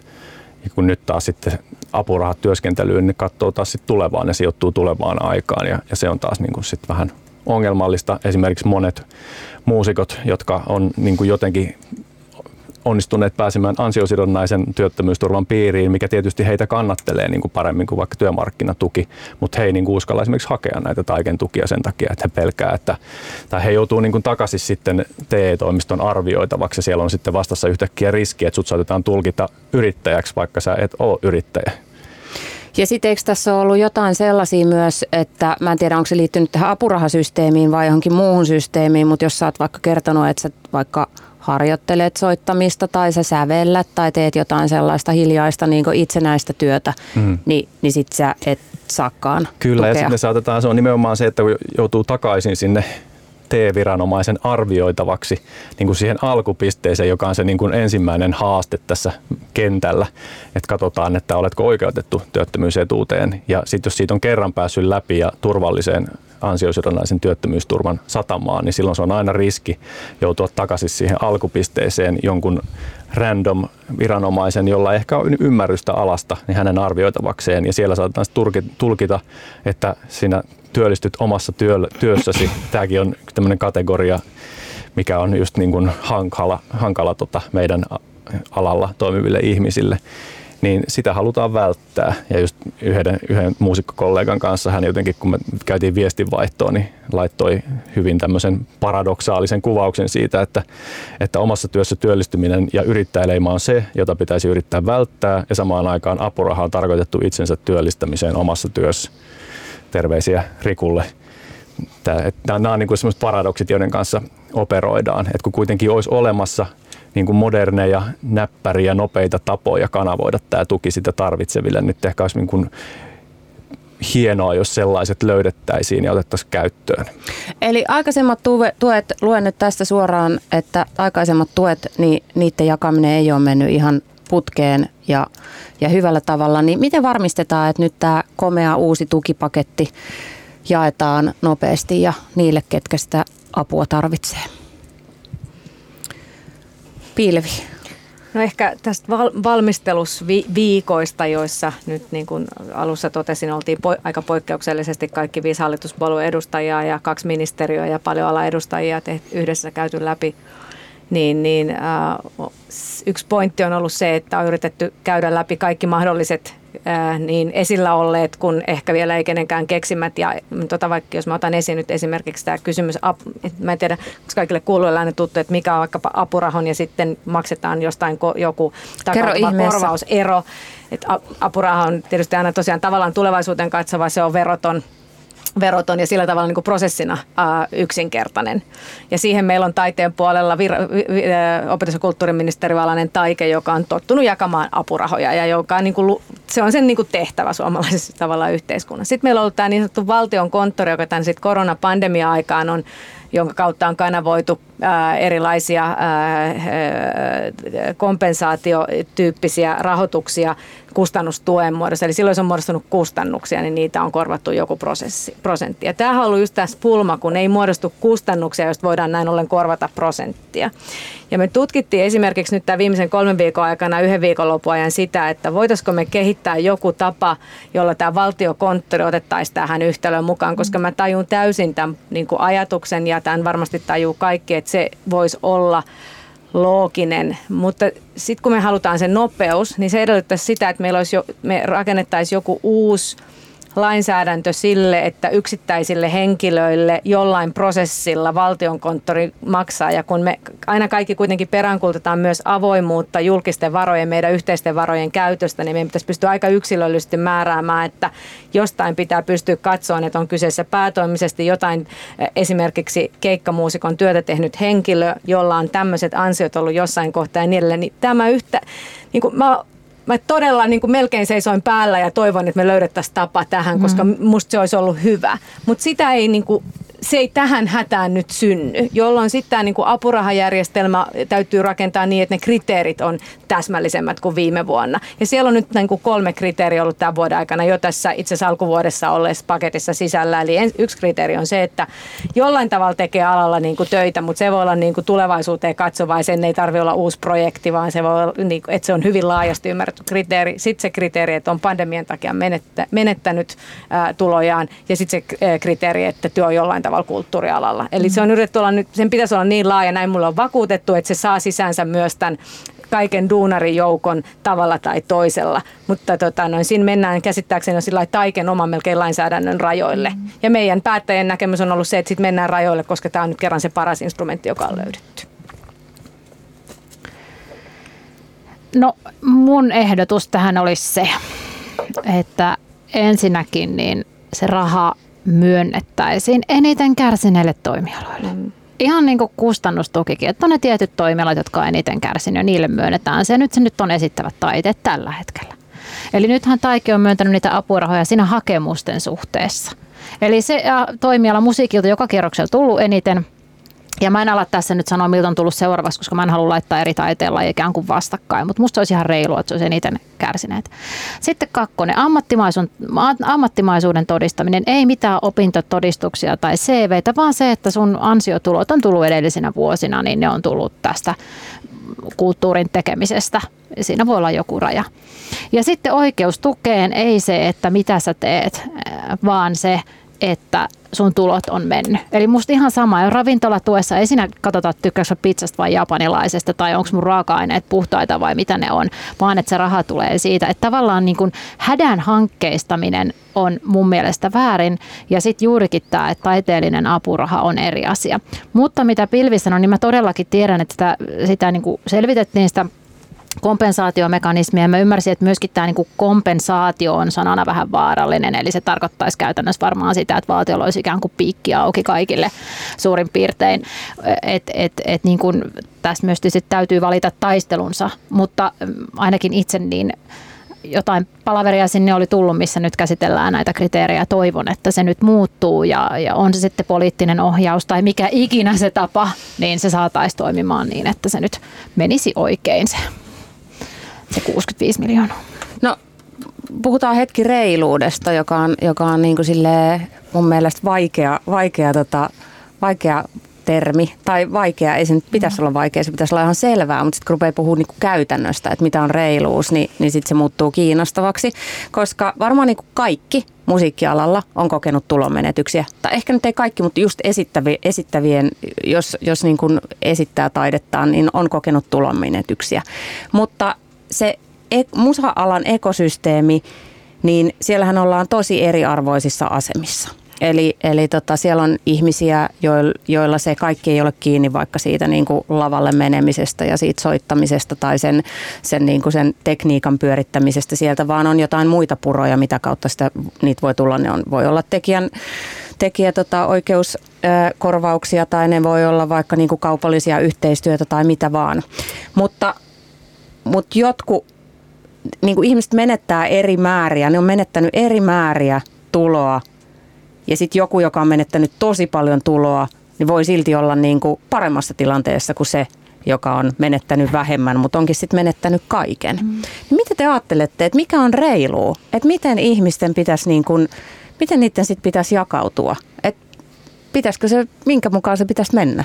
Saatte sitten kiinni, mitä mä yritän joo, tässä joo. niin erittäin hyvin. Ja mä joudun siis mun, oi, mä en sanoa oikeassa työssä. Siinä työssä, jota mä teen normaalia oloissa, eli musiikkiviinissä, mä joudun, musta tämä on strateginen kysymys. Mm. Ja se on strateginen kysymys, että jaetaanko kaikille se touhutonni vai lähdetäänkö tukemaan niitä, jotka on jo isoja. Ja musta se on strategia, joka ei sitten taas kuulu poikkeusoloihin, vai poikkeusoloissa tehdään linjaukset, joilla jollain mittarilla on reiluja. Niin kuin esimerkiksi Tanskassa, palaan tähän Tanskan malliin, siellä oli tuloraja, kun sinun vuositulosi menevät tämän yli, niin sen jälkeen sä et ole oikeutettu tähän tuloon. Jos sulla on joku apuraha tai sä saat ansiosidonnaista, sä et ole oikeutettu tähän. Tai sitten on se kuukausikohtainen maksimi. Et mun mielestä pandemiatilanne ei ole sillä tavalla semmoinen, jossa voidaan lähteä reiluutta tekemään näin. Mun mielestä se on kulttuuripoliittinen mm. strateginen kysymys sitten, että ketä lähdetään tukemaan enemmän. Mutta mä ymmärrän sen, että meillä on paljon sitten äh, isoja, isoja nimiä, jotka tulevat myös tässä kärsimään. Ja sitten se, että miten he pystyvät niin kuin toimintaansa kehittämään, koska sitten taas toisaalta niin kuin esimerkiksi viennin puolella, niin mä uskon, että viennissä meidän täytyy tehdä itse asiassa aika isoja liikkeitä, että me saadaan se vienti vetämään. Ja siinä ei sitten niin kuin kahdella tonnilla ihan oikeasti saada sitä vientiä vetämään. Mm. Pilvi. No pari kolme näkökulmaa. Ekana, että kyllähän tässä nyt viimeisessä keskustelussa niin tämän reiluuden näkökulman on nimenomaan pitänyt tiivistyä tähän välinputoajakysymykseen. Mm-hmm. Musta se on niin kuin selviö ja jos tavallaan ää, näin ei olisi, niin sitten, sitten tietyllä tavalla reiluuden kokemus mm-hmm. vaan niin kuin pakenisi kauemmas. Menneitä epäreiluuksia ei koskaan nykyisyydellä saa täysin korvattua, mutta niillä voi niin kuin ottaa kantaa tulevaisuuden vähän reilumpaan maailmaan noin yleisestikin ja tämä oli musta tässä kulttuuripaketissa keskeistä. Sitten ehkä esimerkkinä, me ei ole tässä nyt puhuttu tuon kulttuuripaketti, tai jos on myös pieni osuus liikunnan ja tapahtuminen, niin senhän niin kuin tavallaan oikeastaan rakentuu vähän niin kuin kahdesta vähän erilaisesta asiasta. Toisaalta niin kuin tuesta sisällön tuotantoon, josta me ollaan lähinnä nyt tässä puhuttu, ja sitten toisaalta tapahtumatakuusta, jolla pyritään avaamaan sitten jo näkymää eteenpäin, eli tapahtumajärjestäjille jotakin edellytyksiä sikäli, että yhteiskunnan terveystilanne sen sallii, niin, niin lähteä katsoa loppukesää ensi syksyä. Ja tässä tapahtumatakuussa, niin jos nyt katsotaan sen ehtoja, mitä siihen on ajateltu, niin siihen on ajateltu, että se omavastuuosuus olisi 15 prosenttia. Kaikissa muissa näissä niin tukiinstrumenteissa, mitä meillä tähän saakka on ollut tuo tuolla Temissä, niin se on vakiintunut 30. Ja tämähän oli alkuperäinen niin kuin pohjaesitys. Ja nyt mä oon ihan varma, että aika moni muualla sanoo, että no miksi tätä alaa tässä käsitellä. Tämähän voi niin kuin ikään kuin numeraalisesti on epäreilu. Ja mä oon täysin samaa mieltä kuin Kaisa, että näitä ei voi sillä verrata. Ja sen takia Tämä on tosi tärkeää, koska me kaikki tiedetään, että tapahtumalla 30 pinnaa on liikaa todennäköisesti aika monelle järjestäjälle, että se on se kohta, jossa ei sitten vaan lähetä ollenkaan. Onko 15kin, en tiedä. Itse olisin pitänyt sen vielä paljon alhaisempana, mutta yhdessä on päätetty, päädytty tähän ja hyvä näin.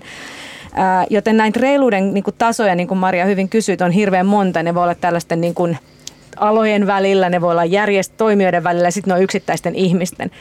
Mä ehkä kaikkein eniten pelkään sekä Suomessa että globaalisti, että tässä pandemian ensin niin kuin ihmiskunta taistelee yhteistä vihollista vastaan, joka on tavallaan suhteutettuna vaikka sotatilanteeseen mm-hmm. hien, niin kuin jollain tavalla lohdullista ja on mahdollista tulla siitä yhdessä ulos. Mutta kun tilanne pitkittyy ja näitä reiluus erilaisia tasoja tulee enemmän ja enemmän, niin esimerkiksi, että heikommat ryhmät ja kaikenlaiset oudot ryhmät rupeakin näkemään toisensa toistensa niin kuin vastustajina, kun meillä edelleen kuitenkin on se yksi yhteinen vihollinen, jonka nimi on korona, josta me yritetään löytää ulospääsyä.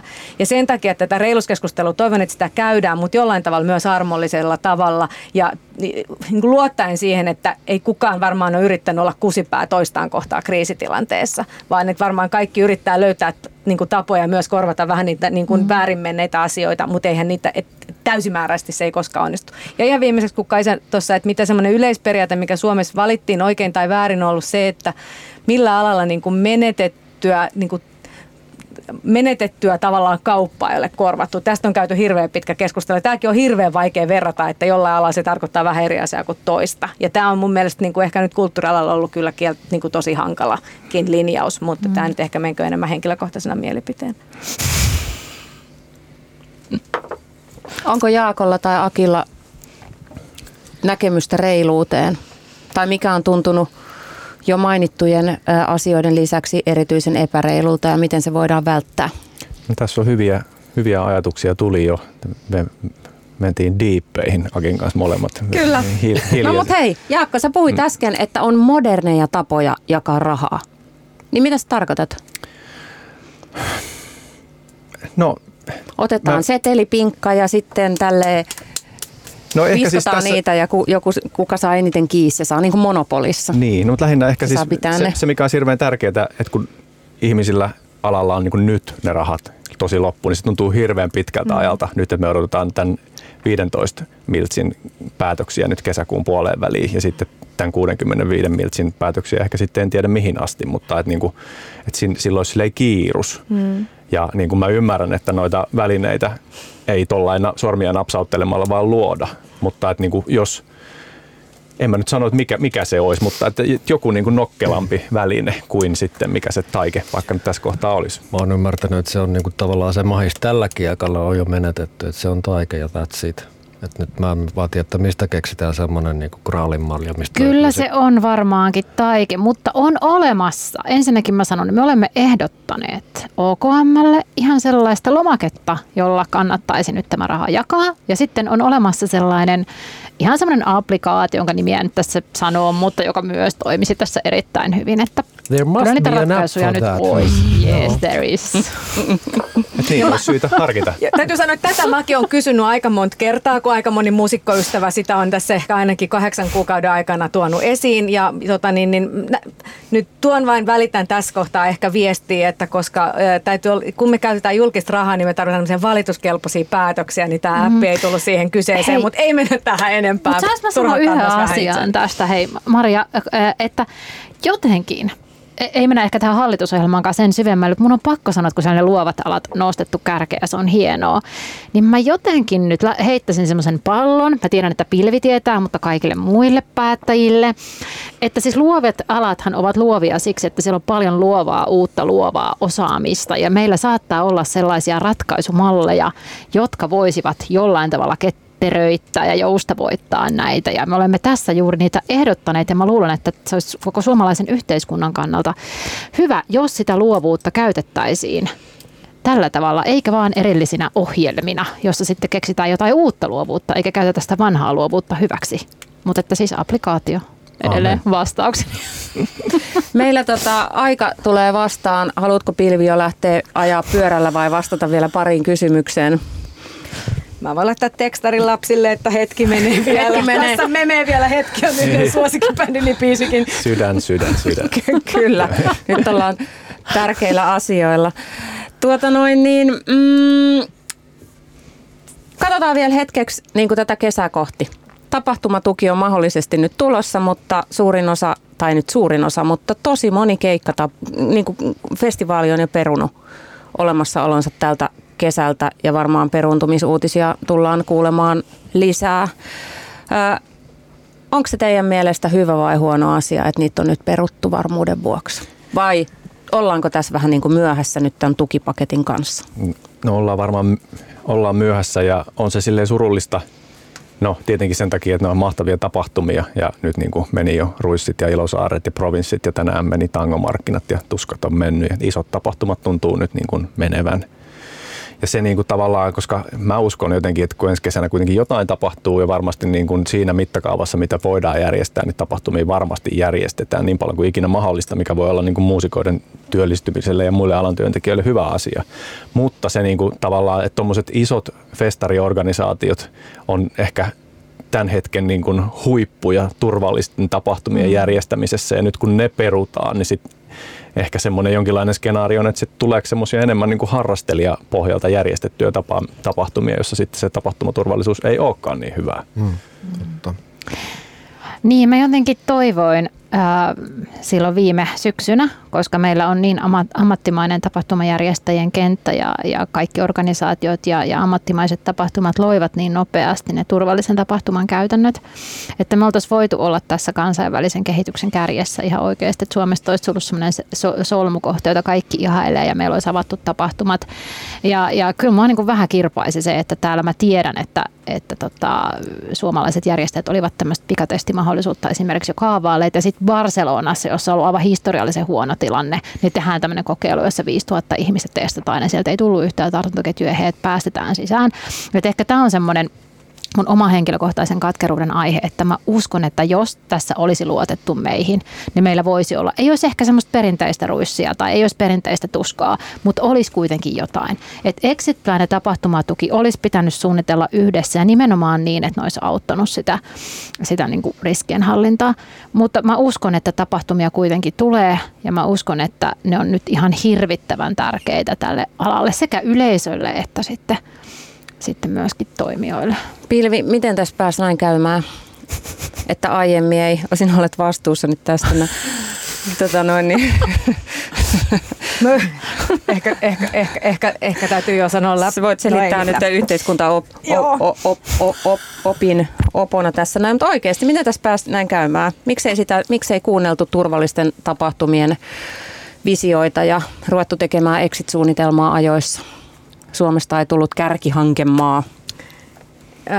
mä en ehkä tätä ihan analyysiä ensinnäkään niin kuin jaa, että exit-planeja on tehty ja niitä joudutaan koko ajan myös päivittämään ja tälläkin hetkellä se on tietenkin koko ajan olemassa. Me kaikki toivotaan, että tämänhetkisellä exit-planilla ylipäänsä päästään, niin kuin tosiaan aiemmin totesin, niin mua hirvittää tällä hetkellä eniten, että käykö samoin kuin marraskuussa me oltiin mm-hmm. aika toiveikkaita ja tuli brittimuunnos, että onko meillä Intia-muunnos kahden viikon päästä mm-hmm. aiheena, jolloin me ollaankin ihan toisessa todellisuudessa ikään kuin taas tämän päivän Euroopan kartta, jos katsotte, niin me ollaan ainoa eri värinen maa, Tanska, tai Tanska on vähän lä- lähellä ja, ja että tämä tilanne on niin kuin heikentynyt niin nopeasti taas.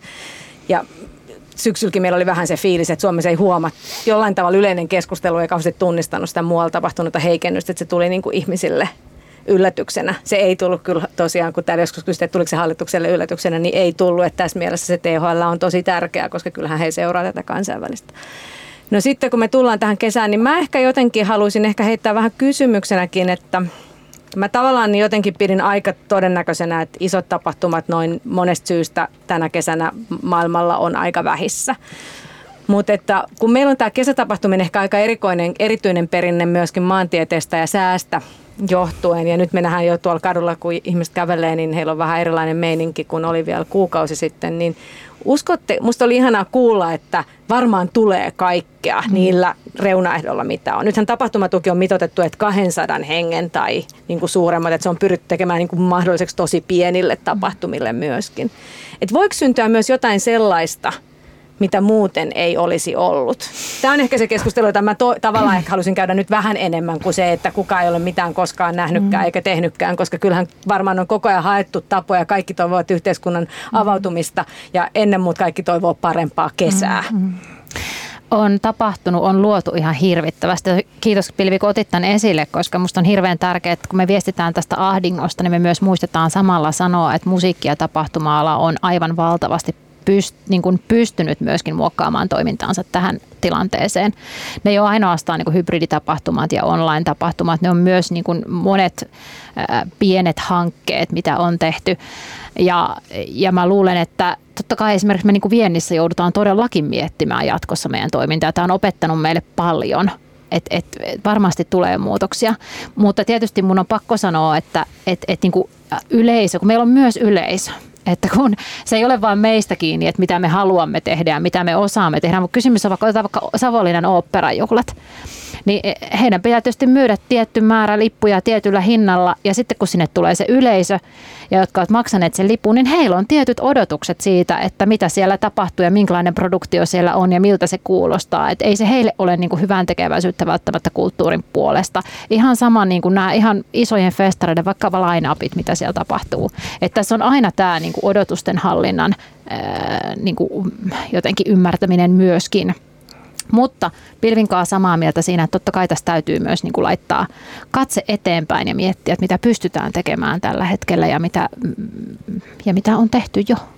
Joo, meillä on tuota liitossa käynnissä tällainen skaalahanke, joka on hallituksen tämän työosa, työ 2030 ohjelmaa. Ja me siellä justiinsa mietitään, että esiintymistoiminnan skaalausta muun muassa, että millä tavoin täältä ensinnäkin noustaan ja miten tämä tulee muuttamaan. Kaisakin on mukana ohjausryhmässä siinä hankkeessa ja varmaan niin tota, semmoiset ryhmät, jotka jotenkin pystyy nyt olemaan niin dynaamisia siinä oman toimintansa skaalailussa, nyt ehkä pienempään suuntaan, niin ne on ne, jotka tulee voittamaan.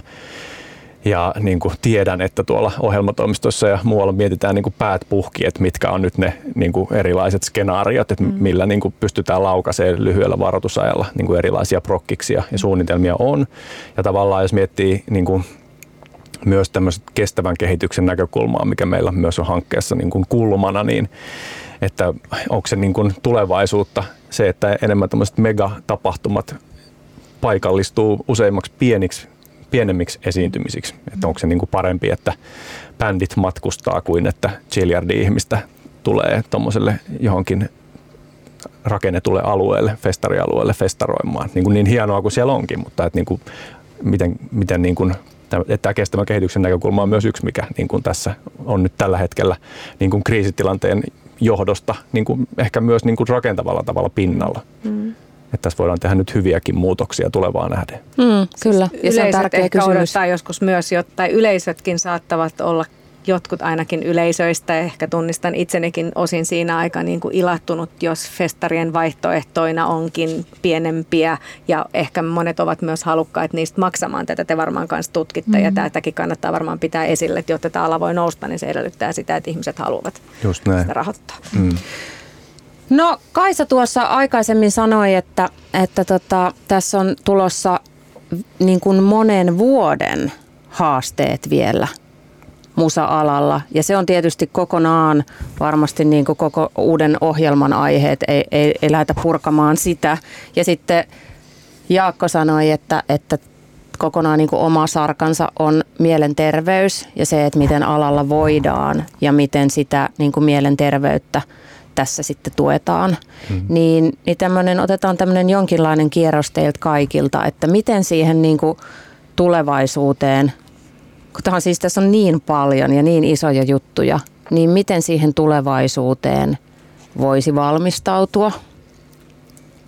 Onko mitään tai niin kuin tulevaisuuden haasteisiin, että nyt jos saadaankin tukia jakoon nopeasti ja oikeille tyypeille, mutta sitten sieltä seuraa jonkinlainen seuraava romahdus ja paljastuu?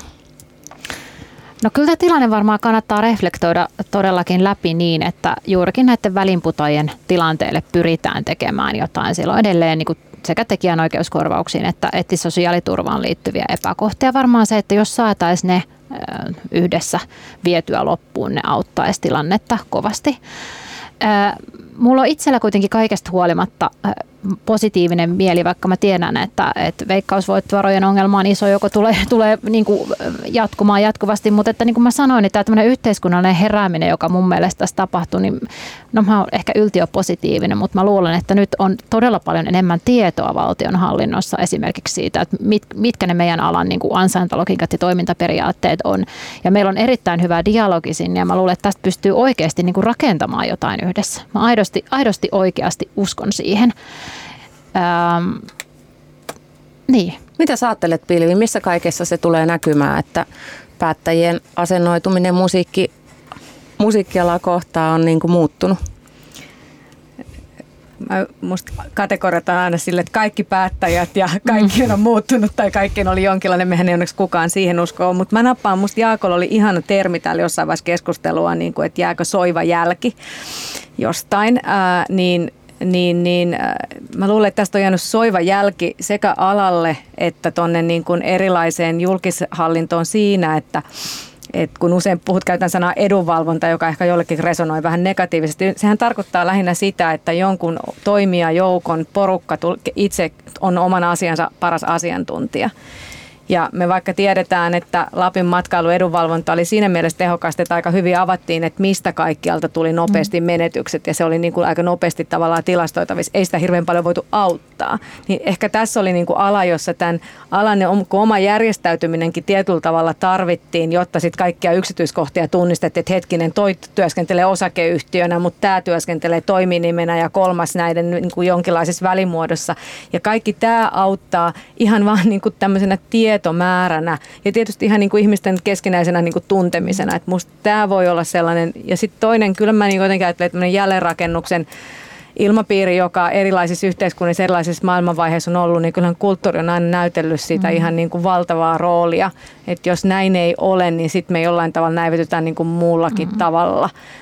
Mutta se, että mitä kaikkea siitä seuraa, niin sitähän me nyt ei sit varmaan haluta, että valtiohallinto hirveästi miettii, vaan se on sitten mm. ihan toiset paikat, missä se syntyy. Mm. Mm, kyllä tässä niin nyt on sellainen, jos haluaa olla optimisti, niin nyt on niin kuin valuvirheet näkyvillä ja mm. nyt niihin olisi niin kuin hyvä tarttua ja se on varmaan niin kuin sekä meillä alan sisäisesti että myös tämmöisen niin kuin dialogin valtion hallinnon taholle niin syytä, joten tämä niin olisi hienoa, sitä pystyttäisiin jatkamaan ja niin kuin näille asioille nyt saada semmoisia kehityskulkuja käyntiin, jotka, jotka saataisiin niin kuin asioita parempaan suuntaan, mutta tällainen niin kuin tämän henkisen hyvinvoinnin, mistä Marja kysyi, niin kyllä mä niin kuin näkisin, että kyllähän tästä niin kuin tekijät lähtee vähän niin kuin hirvisuosta liikenteeseen, että semmoisessa niin järjettömässä keikkakunnossa olevia bändejä hän ei tällä hetkellä ole koska ei ole voitu tehdä keikkoa. Intoa tietysti löytyy sitäkin enemmän, mutta niin kuin, että kyllä sieltä vähän niin kuin haavoittuneena nyt lähdetään mm. tekemään. Mm, ihan varmasti ja se on kiinnostavaa, että monihan on julkaissut vaikka albumeita, jotka, joita ei ole koskaan päässyt esittämään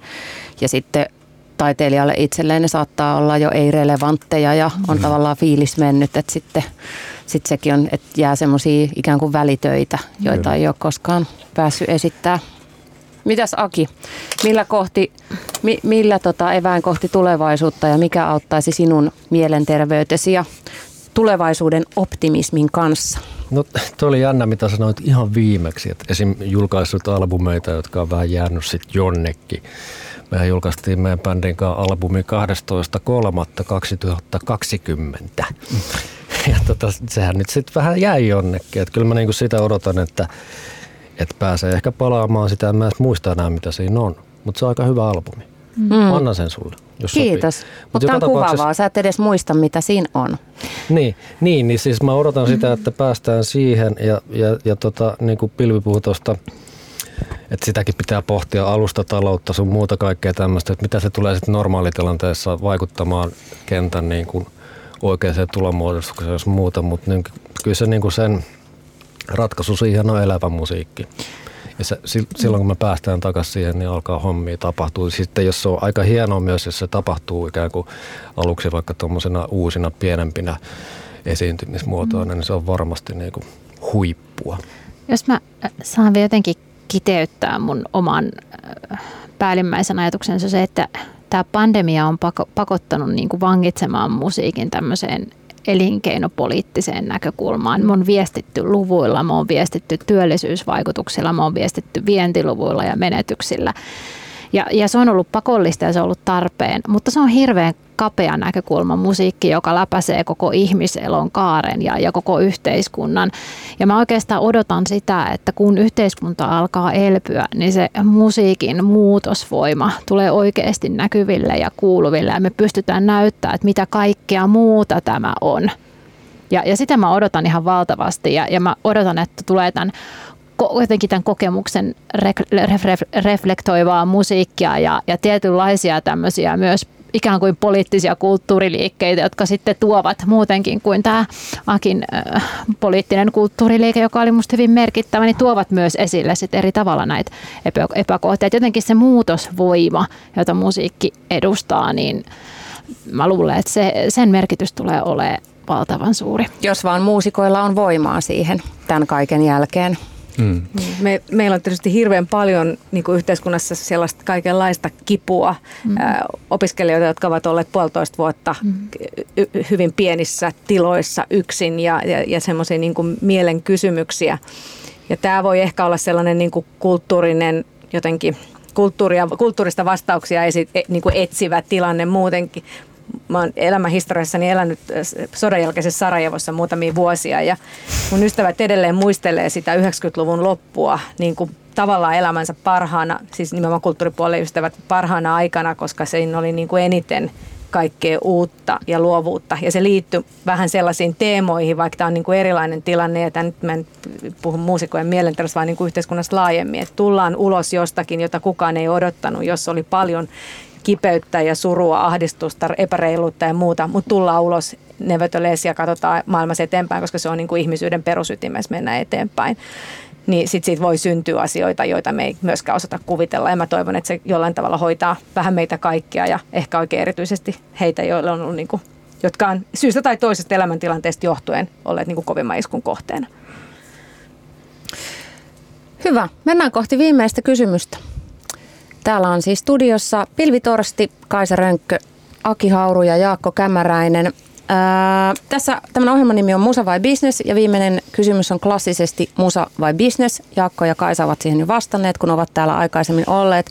Ja siksi menemmekin yllätyssektorille tällä kertaa. Nimittäin tota, ää, juuri ennen kuin tämä tästä tukipaketista kerrottiin, niin meidän kulttuuri- ministerimme, tiede- ja kulttuuriministerimme Annika Saarikko kirjoitti semmoisen intohimoisen avoimen kirjeen turpeen puolesta Suomen energiapolitiikassa. Ja se tuntui monille semmoinen niin todella pahalta iskulta, että olisipa kulttuuriministeri kirjoittanut elävän musiikin puolesta yhtä intohimoisen kirjeen, mutta sitä hän ei tehnyt. Hän kirjoitti turpeen puolesta. Niin tuota, nyt sitten viimeinen kysymys kuuluukin, että musa vai turve? Musa. Pilvi Torsti vastaa musa. Se tuli nopeasti. Kaisa Rönkkö, musa vai turve? Mä en suostu vastaan nopeasti. Mä sanon, että edunvalvojana mä näen, että tehtävä on paitsi tuottaa tietoa, myös ymmärtää erilaisia poliittisia ideologioita ja koittaa sovittaa se oma viesti siihen. Joten minä en lähde pistämään mitään vastakkain. En yksinkertaisesti suostu siihen, että tota, mä oon ihan varma, että Suomessa on ne 2000 ihmistä ja se on huoltovarmuuden kannalta tärkeää se turve, niin e, turve ja musiikki. Mm, turve ja musiikki, mm. kyllä. Turve väli. Aki Hauru, kysyn sulta välikysymyksen. Miltä tuntui, kun tota, Annika teki tämmöisen intohimoisen turveulostulon ja sinä istuit siellä sä, tai seisoit jossain joo, säätytalon portailla, joo. niin miltä tunt takamus sananmukaisesti turpeessa, niin miltä se tuntui sillä hetkellä? Ei se tuntunut musta yhtään pahalta. Hei, come on. Mä ymmärrän tosi hyvin sitä, sitäkin tota, some-rähinää, mikä siitä syntyi, mutta musta se oli niinku tavallaan semmoinen alkusysäys taas sitten tälle niinku Männäviikon täm, tälle tota, näytelmälle. Et se oli ihan selkeä mm. niinku, tavallaan, intro. Niin, mm. intro tota Annikan tälle showlle, mitä se on nyt vetänyt sitten koko loppuviikon. Että mä sanon vaan, että musa, mutta viedään sinne tota OKM ovelle kunnon kasa sitä turvetta nyt sitten seuraavaksi, jos jotain uudenlaista tempausta pitäisi keksiä. Kiitos tästä Aki Hauru ja Jaakko Kämäräinen. No Musa mä- vai turve? No mä vedän tämän vielä tota, niin, Nextille uudelle- levelille. nextille levelille, koska tota, turvekin on musaa. Joo, ja haluatko avata tätä ajatusta? Äläpä kerro Eikö olisi pitänyt sitäkin lähteä sinne kotiin aikaisemmin? Ke- Tuolla ainakin niin kuin tanssiskenessä, siellä on, en tiedä mistä, mikä tota etymologia, minne asti se vie, mutta on sitä on kutsuttu turpeeksi. Ehkä si- sillä on tota omat historiansa, joten niin kuin, Mm. ja toivon, että myös, myös sitä arvostetaan ja, ja sen eh, skenen tekijöitä tuetaan ja autetaan tässä tilanteessa, joten molemmat. Mutta kyllä Molemmat. vastasin aiemminkin, niin kyllä, kyllä mä silti on tämmöinen tylsä konservatiivi ja sanon musa. Tästä tuli hieno loppukierros. Se musa vai business kierros on ihan tyhmä kierros. Tai siis ei se tyhmää, mutta se on melkein kaikki aina sanoo musa. Niin tästä tuli tämmöinen paljon monitasoisempi. Ehkä tästä tulee uusi loppukysymys. Pitää ehkä niinku vaihtaa ohjelman nimikin. Ja Kaisa vai osoitti, turpeeksi? osoitti asioineensa tota, niin, niin paljon tämmöisessä niin kuin hyvässä mielessä edunvalvonnallisessa hengessä, koska hän antoi kyllä niin, kuin niin hienon vastauksen, että mä olisin voinut ehkä kopioida se itselleni, jos mä olisin ollut vähän malttavaisemmin. Mutta sulla on kiire kotiin.